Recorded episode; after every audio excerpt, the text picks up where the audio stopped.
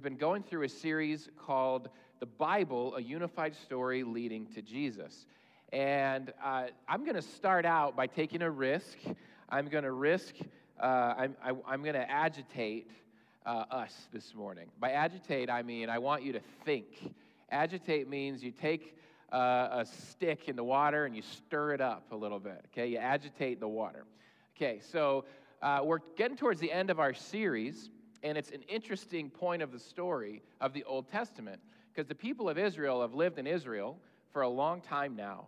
And we've talked about this in previous weeks. We're not going to get into it all right now. But they've lost the land. They've broken uh, their side of the covenant they'd made with God, and they got kicked out of the land. And today, they're getting exiled. Where many, if you've grown up around church, or even if you haven't, you've probably heard of the story of Daniel and the lion's den. It's important to know where Daniel and the lion's den happened.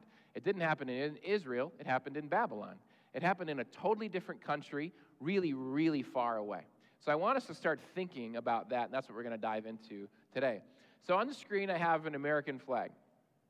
How do you feel when you see this flag in church?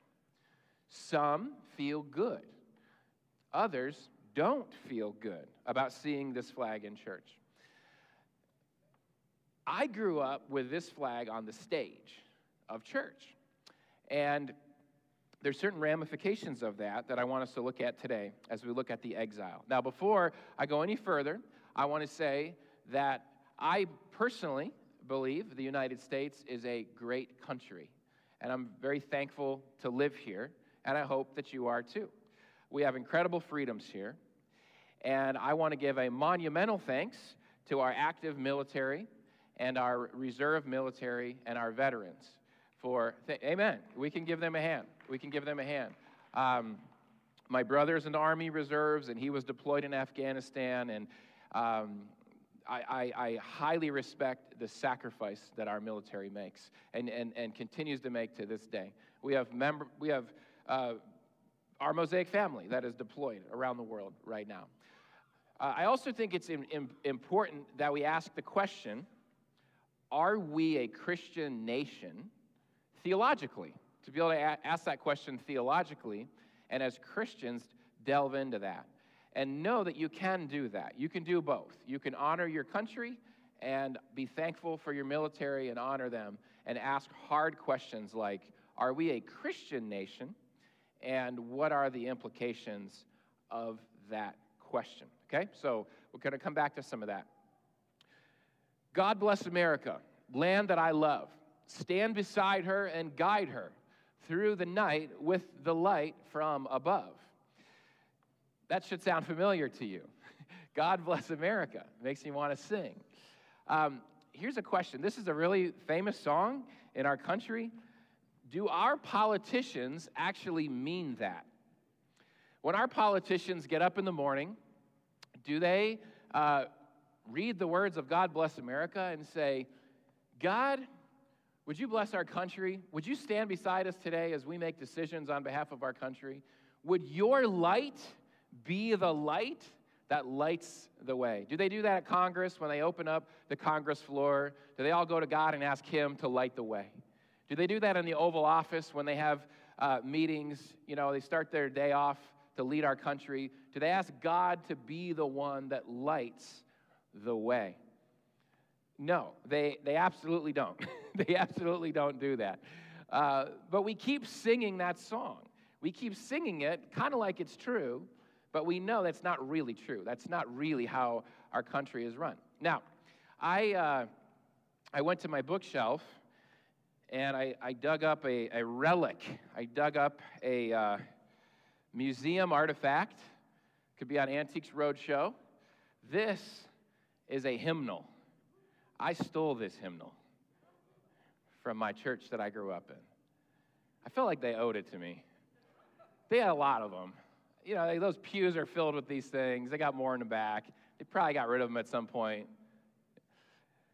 I went off to college and I took one. And I just thought, I'd like to have one of these. I still have it on the bookshelf. Now, I remember these songs growing up in church. If I open up to page 571, for those who don't know what a hymn book is, uh, these were around in the days of, other ancient relics like VCRs, cassette tapes, and answering machines. What up, John? Welcome. All right, so this is where all of our, our songs used to be. So, yes, Victoria, I sang um, On Christ the Solid Rock I Stand. All other ground is shifting sand. Someone would be up here doing like this. Page 571 in my hymn book. My country, tis of thee. Sweet land of liberty, of thee I sing. Page 572 of my hymn book. Oh, let me read a little more of that. I, I have these. Uh, I have. I have that. Those verses marked. Um, my hymn book, worship service. My country, tis of thee, sweet land of liberty. Of thee I sing. Land where my fathers died. Land of the pilgrim's pride. From every mountainside, let freedom ring. Tune into this verse here. Our fathers, God, to thee, author of liberty, to thee we sing. Long may our land be bright with freedom's holy light. Protect us by thy might, great God, our King. 572, America the Beautiful. America the Beautiful. Just think about that. Should we sing in church a song called America the Beautiful? I wonder what Lucero thinks of that. Maybe we could sing God is beautiful or Jesus is beautiful. America the Beautiful. It's an interesting choice for a worship song. One more 576, the Star Spangled Banner. Many are familiar with the first verse of the Star Spangled Banner. The second verse says, Blessed with victory and peace, may the heavens, rescued land, praise the power, capital P, the name of for God, praise the power that hath made and preserved us a nation. Whew, check this one out. Then conquer we must when our cause is just. And this be our motto in God is our trust. And the, star, and the Star Spangled Banner in triumph shall wave o'er the land of the free and the home of the brave. Then conquer we must when our cause it is just. In God is our trust. Um, is the United States a Christian nation? I think we could get in some fights about that. I think we could. Maybe that's not the best question to ask. I, th- I think a question we all could wrestle with, though, and this has to do with exile. This has to do with Israel. This has to do with Daniel. This has to do with how to read the Bible. There's huge implications to how we read the Bible, which is what our whole series is about. A better question is Is the United States a Christ like nation? A Christ like nation. Now, I want to give you a quick history of our country. And again, this, this all plays into dramatic effects of how we view the world. And in fact, Victoria's anti racism devotional this morning reminded me very much of this sermon and of the text that we're going to look at. So, is our country a Christ like nation? We, we look back at the founding fathers and we say, oh, they were Christians. Well, they weren't all Christians uh, by any means. You can, you can find atheist founding fathers and uh, just. Um, Benjamin Franklin, I think, was the, the, had a Bible, and he removed all the Thomas Jefferson. Sorry, Thomas Jefferson Bible. You can Google that. He removed all the miracles of Jesus, all the miracles from the Bible, and uh, that was his Bible. Um, but our founders, that the, the words of that hymn that I just read, that's in a hymn book about conquering when it's just and conquering in the name of God. That's what our founders did. We stole this land from Native Americans we made treaties with them. We just celebrated Thanksgiving. We, we eat turkey and pumpkin pie as if that's what the founding fathers did with Native Americans. Um, we made treaties and then we broke them. And we murdered the Native Americans, we being the founding fathers of our country. And we, there, we, we committed genocide against them. We, we annihilated whole people groups. And the others we displaced. In the 15th century, honestly Google this. This is important to our faith and, and where we came from. The 15th century, the Pope had what's called a, a, a papal bull, and it means uh, the directive to the church. It's from the Pope, it's the authority. This was before the Reformation. There was really only one church, and it was called the Doctrine of Discovery. The Doctrine of Discovery was that God gave Christians, Christians, the right to conquer the world. And so the colonialism that happened after that, Christopher Columbus included, and, and, and colonists from Europe going all over Africa, South America, Mexico, and just destroying civilizations. Absolutely, and I mean destroying. I mean, I mean absolutely destroying. It was from the Pope who said, God has commissioned Christians to conquer the world that doctrine of discovery in the middle of the 1800s in the United States, which we already were, were, were, living out, that was, that was what gave Columbus the authority to go into um, the, the U.S. the way he did and, and do what he and the other colonists did to the Native Americans. Same time from Spain.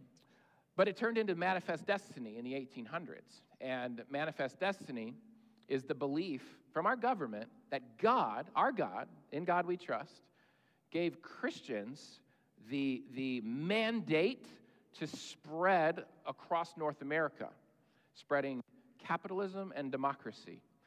And we, I grew up playing Oregon Trail. Anyone else? At Oregon Trail? Thank you, Brian. Yeah, John. Oregon Trail, we're like, oh, yeah, that land, it was so uninhabited.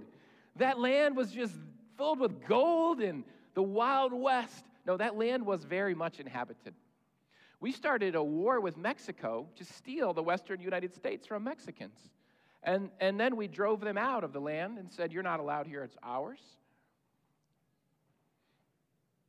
We enslaved Africans for centuries to build our economy and our wealth. Okay, that's our history. They don't teach that in schools most of the time. They should. Uh, but, uh, but we need to learn it in church. Because, guys, that was all Christians doing that stuff. Not just Christians like, oh, I feel like doing that. Belief that God mandated them to do it. Why? Because they were reading their Bibles wrong. They're reading their Bibles wrong. And people today are still reading their Bibles wrong. Let alone current policies. Whether you're on the left or whether you're on the right, I hope you can look at your politicians and go, they ain't Christ like. they're not Christ like in their policies, and they're certainly not Christ like in their morals and their moral behavior. our country is nothing like what ancient Israel was supposed to be like. The leaders of ancient Israel, the king, they were mandated to study the Bible. They were mandated to be like a pastor, basically, to be, to, to, to be of, of, uh, of that type of knowledge of God and, and living out of their faith. All right, so Exodus 19 this was back on our timeline, way back here early. We already did this one. This was the marriage between God and his people. Ten Commandments, Moses, and we are going to get to our discussion questions. They're going to be more like halftime this today rather than an intro. All right, Exodus 19. God speaking to the people as he makes this covenant with them. He says, Now if you obey me fully and keep my covenant, then out of all nations you will be my treasured possession. Although the whole earth is mine, you will be for me a kingdom of priests and, key on this phrase, a holy nation. These are the words you are to speak to the Israelites. Now, we look to this concept as modern day Americans or as Americans from centuries past. And it's where we get the idea of the doctrine of discovery. It's where we get the idea of manifest destiny, that we are somehow a holy nation which makes us superior to other nations, and whatever we do is good in God's eyes. Let me just be real clear. This verse is not about us. This verse is not about the United States. This verse is not about any country around the world. This verse was about ancient Israel, Abraham's family, the, the Hebrews enslaved for 400 years. They were the only nation that ever could say, We are a Christian nation, though Christ hadn't come yet. So they would have said, We are a Yahweh nation. Yahweh is God's name in the Old Testament. Literally, this nation is founded on God being their leader, their ruler, and them saying, We're going to follow the Bible. Okay? I'm going somewhere with this. Trust me, hang in there. This is way back on the timeline here at the beginning. Now, here's a picture of Israel. Um, they were the holy nation as a light to the rest of the nations, distinct. And when you read the Old Testament, you see all these weird laws. And they had to do with being distinct, being different. What does it look like to look different in a dark world? And for them, it was on a national level. So there was laws about circumcision and not wearing mixed fibers, and food laws, and facial hair laws, and cleanliness laws. It was to set them apart as a holy nation from other nations. So now we're going to fast forward to the New Testament. This is where we see Jesus. This is where we see the church. This is the covenant we're under, the new covenant. And here's what we find. First Peter begins his book by saying, Peter, an apostle of Jesus Christ, to God's elect, those are Christians, exiles scattered throughout the provinces of Pontus, Galatia, Cappadocia, Asia, and Bithynia. Now Christians are scattered everywhere. They're, he's saying, You're everywhere. There's no more nation anymore. And he was speaking to Jews and Gentiles, people that never descended from the bloodline of Abraham, people that weren't Israelites, people that weren't Jewish. Chapter later in the book, this might sound familiar to you. He says, But you are a chosen people, a royal priesthood, a holy nation God's special possession, that you may declare the praises of him who called you out of darkness and into his wonderful light. This should sound familiar. We just read it. Moses gives the Ten Commandments. Now, Peter's saying to the church, scattered over all these nations, people that aren't even Israelites, you're a holy nation. The holy nation is not a nation anymore. The nation is now spiritual. In fact, Israel wasn't even a nation at this time. They were captive to the Roman Empire. The Roman Empire was the nation. And the question begins in the New Testament how do you live as a Christian exile in a pagan empire? That's what the New Testament Christians had to figure out. We live in a pagan empire, the Roman Empire. How do we live as Christian exiles to be a light to the world? This was their question. What does it look like to be a light for Christ in a dark, lost, godless place? And I think we can relate to this much more as Americans. Again, I'm, I'm, I'm, I'm, I'm, I'm I want to say, I love our country.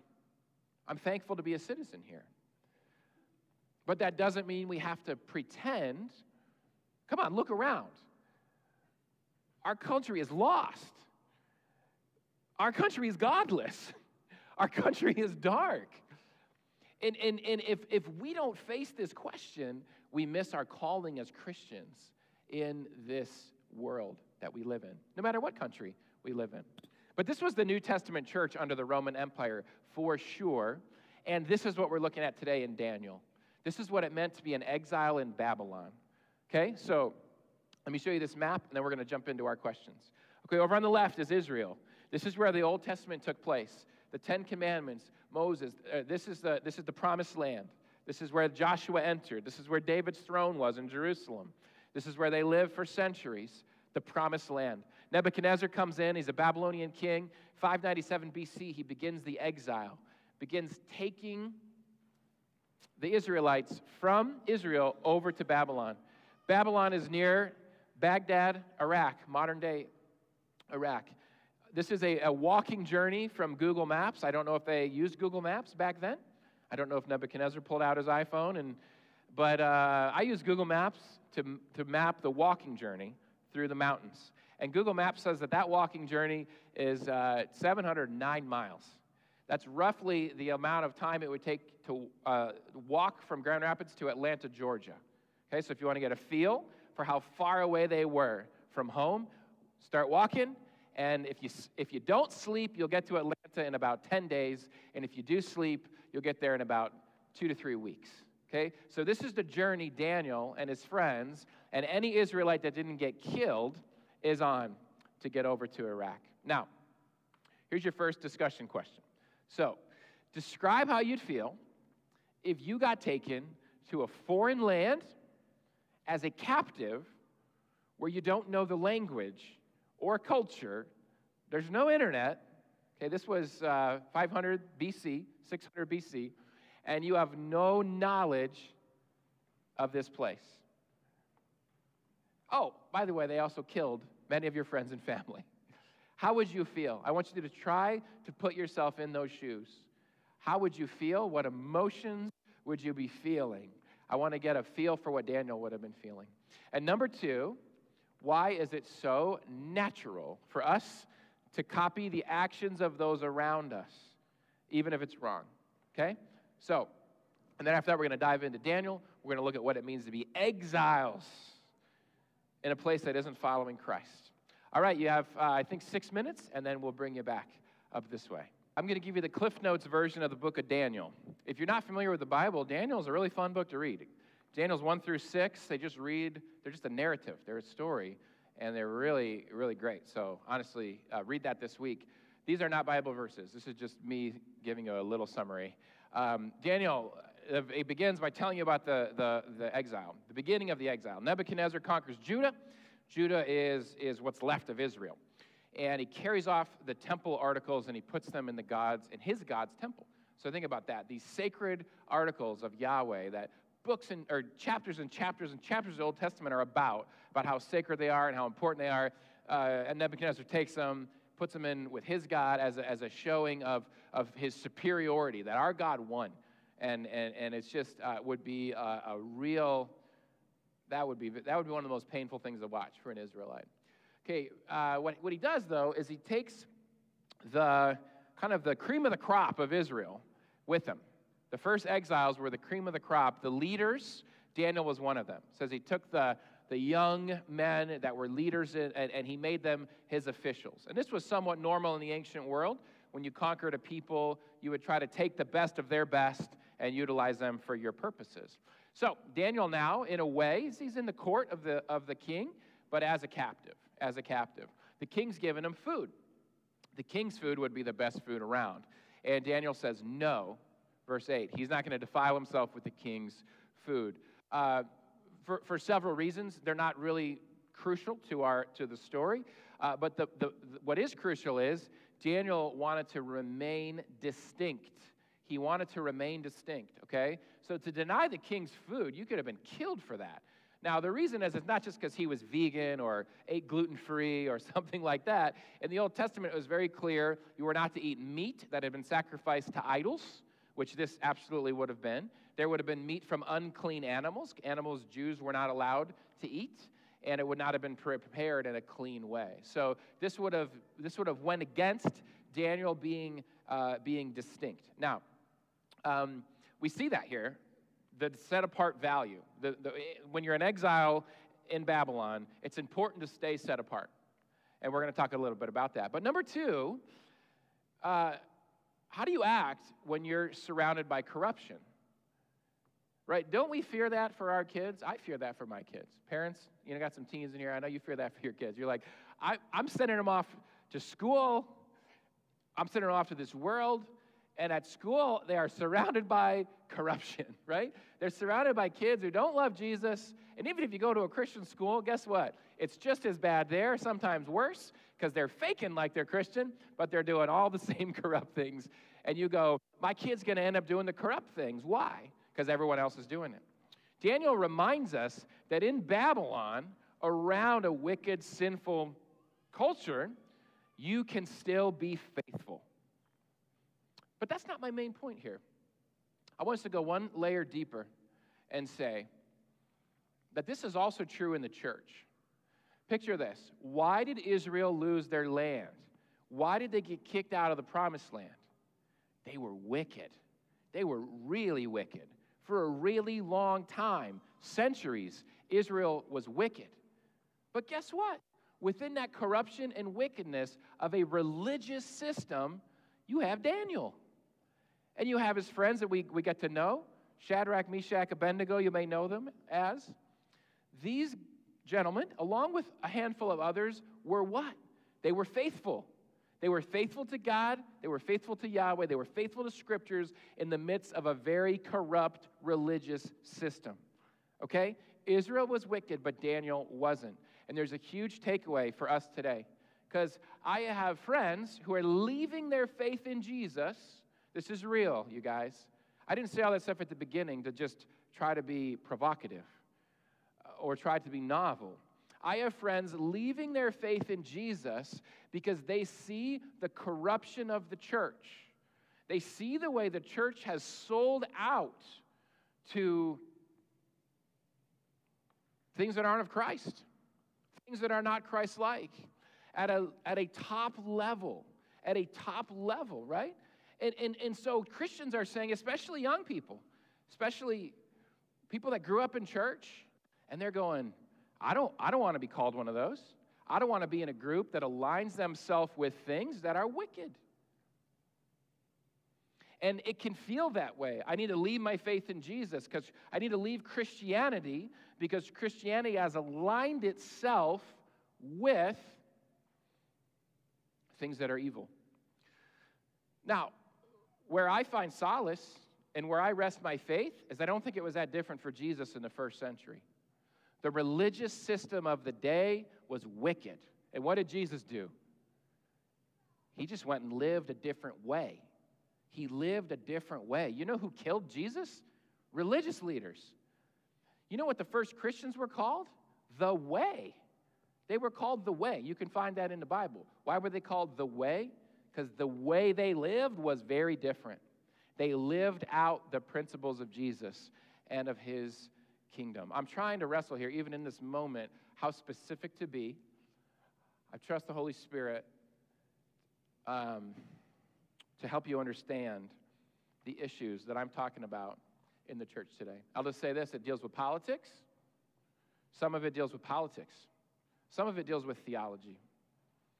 And we've aligned ourselves with things that are evil for our own power that are very contradictory to Jesus. And I just want to say,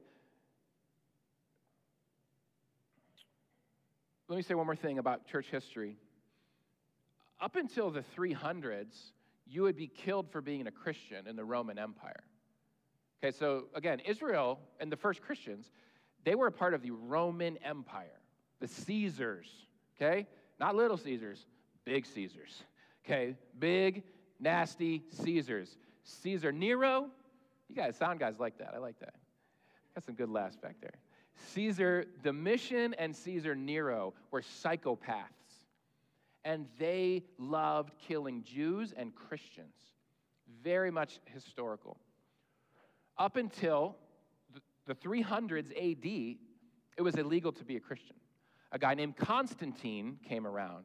He was a Roman Empire, and he converted to Christianity. And we would go like, "Yay! Caesar became a Christian." And he made Christianity not only legal, but the official religion of the Roman Empire, the wicked, ungodly Roman Empire. Now, the official religion is Christianity. So, overnight, you go from being killed for being a Christian to poof, you're a Christian whether you want to be or not. What did that do to faith? Completely watered it down. Completely watered it down. Christianity became married to empire. And the radical teachings of Jesus fell way by the wayside. How do you think we got to a point where we're having crusades and inquisitions and colonizing lands around the world? Because Christianity left Jesus and married itself to a wicked empire. You don't have to be a Constantine Christian today. You don't have to be an empire Christian today. You can be a Jesus Christian. You can be a Jesus Christian. You need to be a Jesus Christian. We need to be Jesus Christians. Amen? Amen. We need to be Jesus Christians. Like Daniel, like Daniel was a Yahweh worshiper, the, the equivalent of a Jesus Christian before Jesus came to this earth, within a corrupt empire. Within a corrupt empire. All right, we got some ground to cover here. Number one, oh, I'm being organized today. Uh, my hymnal inspired me. I busted out that hymnal, and now I have three points for you. And I'm like, I'm only on my first one. They're not alliterated, though. I'm still working on that. I'm, I promise you, this will go quick. Number one, live set apart from the values of empire. That's the number one principle of being an exile in Babylon of being a Christian exile in Babylon. Morally, spiritually, economically, socio-economically, live set apart from the values of empire. That's what Daniel did. That's what Jesus did. All right, Daniel's story continues. Verses 1 through 3 Nebuchadnezzar has a dream. He wants wise men to tell him the dream and to interpret it, or he'll kill them all. Nebuchadnezzar had issues, okay? Dude is crazy. And, that, and it gives you an idea of the barbaric context. He said, Tell me what my dream was, and if you can't, I'm going to kill all my wise men. Daniel was one of the wise men and his friends. So, Daniel 2 17, now this actually is scripture, not just a paraphrase or a, a um, a summary. It says, Then Daniel returned to his house and explained the matter to his friends, Hananiah, Mishael, and Azariah. Those are the Hebrew names of who you may know as Shadrach, Meshach, and Abednego. He urged them, check out what he does. He urged them to plead for mercy from the God of heaven concerning this mystery, so that he and his friends might not be executed with the rest of the wise men of Babylon. Daniel does not say, I'm the man I have mad dream interpretation skills. Hey, king, let me show you a trick. No, Daniel gets on his knees with his friends before God and they plead for mercy. They say, We are exiles in Babylon. We are exiles in a foreign, corrupt, wicked land. There's a king over us who hates us and wants to kill us. We plead for mercy to the God of heaven. When's the last time you prayed like that? When's the last time you prayed like that? About how to be a light in the culture that we live in. That's how Daniel prayed. Number two, second way of being a Christian exile in Babylon is to rely desperately on God's strength, not your own skill. Rely desperately on God's strength not your own skill. All right, Daniel 2, God gives him the dream, God gives him the interpretation. So Daniel gives a prayer of praise back to God. And in verse 21, he says, He, he's speaking of God, changes times and seasons. He deposes kings and raises up others. He gives wisdom to the wise and knowledge to the discerning. Now, depose it means to remove from office suddenly and forcefully. God deposes kings, He removes them from office suddenly and forcefully. Daniel saw Israel deposed. Nebuchadnezzar is going to be the next one deposed. And you start to see this theme throughout Daniel of God versus earthly power kings. You have God the king versus earthly power kings. And Daniel knows like Victoria said earlier in the service, that God is in control and He is the King of kings and He has authority over these kings. Check out how, how Daniel 2 ends. He gives the vision to the king, and then he says this this is the last part of the vision, of the interpretation of the dream, I should say. In the time of those kings, he's speaking of, of uh, Babylon, Persia, Greek, Roman Empire, all these empires that are to come. In the time of those kings, the God of heaven will set up a kingdom that will never be destroyed, nor will it be left to another people. It will crush all those kingdoms and bring them to an end, but it itself will endure forever. What kingdom is he talking about? Jesus' kingdom. That's the kingdom that he's talking about. Jesus' kingdom.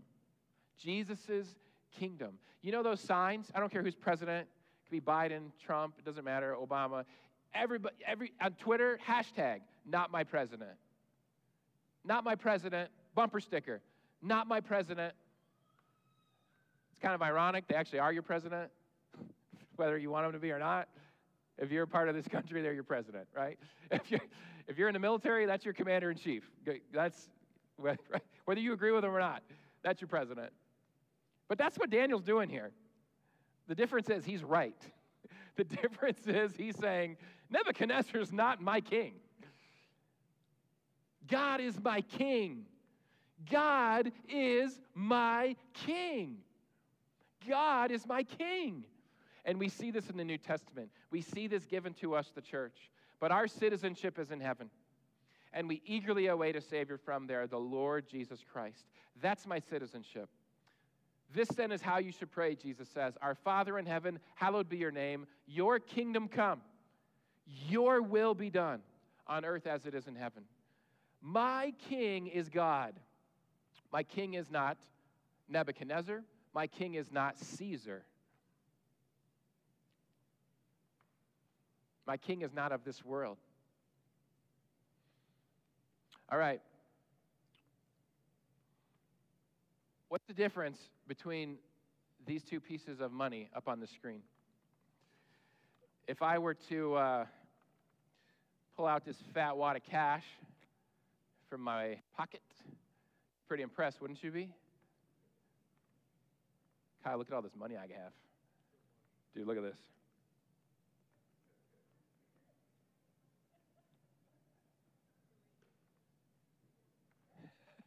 Gonna make it rain in here. Then I, I don't want to tear down continue to have to clean that up.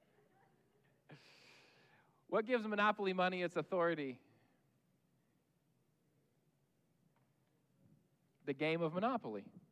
If you're playing Monopoly, you need to have this. If you're playing Monopoly and you pulled out money from what other game has money? life, the game of life. That that the game of life, money does not count in Monopoly. You might be able to pull out real money, depending on who you're playing with, and buy them off. But even real money doesn't count in Monopoly. This is all that counts. Because Parker Brothers or whoever made the game said so. Okay? That's how games work. It has authority because someone made it, and they gave it authority. Now, actual money isn't all that different. This is a $10 bill. What gives this authority? Our government. Our government gave this authority. They printed it off, they put their seal on it, they make sure very, very close that it's not counterfeit. Our government gives us authority. If you walk into Walgreens and you want to buy a bag of chips, you better have this with you. This is not going to cut it, right? If you go up to the clerk and you say, hey, uh, keep the change. You know what I'm saying? they are not going to be impressed with you. It's embarrassing. You might even they might even call the police if you're if you're not careful. To get it wrong is embarrassing. And to get it wrong, you're going to go hungry. If you're like, "Don't worry about it, honey. I'm buying dinner tonight." No, you're not. No, you can buy little hotels and houses, the little the little red and green ones. That's it. That's all you can buy with that. We have to understand that this is the reality about the authorities, the values, and the investments of this world. God is telling us to invest in His kingdom. God is telling us that His kingdom is what matters. And within our world, within the game of Monopoly, we pull out the rule book and the instructions, and we have the board, and we have the houses and the hotels, and the little dog, and the little car. And we're working so hard on the game, it's easy to get these two things confused. It's easy to forget who our actual king is and who actually has authority. I love this. This is my last scripture. This is um, Nebuchadnezzar's grandson is now king, Belshazzar. And uh, he has a, a, a vision of writing on a wall. This is in Daniel 5. And he says to Daniel, If you can read this writing and tell me what it means, you'll be clothed in purple and have a gold chain placed around your neck, and you'll be made the third highest ruler in the kingdom. Pretty high praise. That's a lot of monopoly money. That is a lot of monopoly money that Belshazzar is offering to Daniel. Daniel answered the king, You may keep your gifts for yourself and give your rewards to someone else. Nevertheless, I will read the writing for the king and tell him what it means. Daniel is not allured by the king of Babylon's trinkets and baubles. He knows that this king is going to fall. He has seen many kings come and go. By this time, he's an old man. He knows that this kingdom is temporary, and he knows the King of Kings. He knows the King of Kings. This passage cracks me up. This is like offering Bill Gates or Elon Musk a lifetime pass at the dollar store.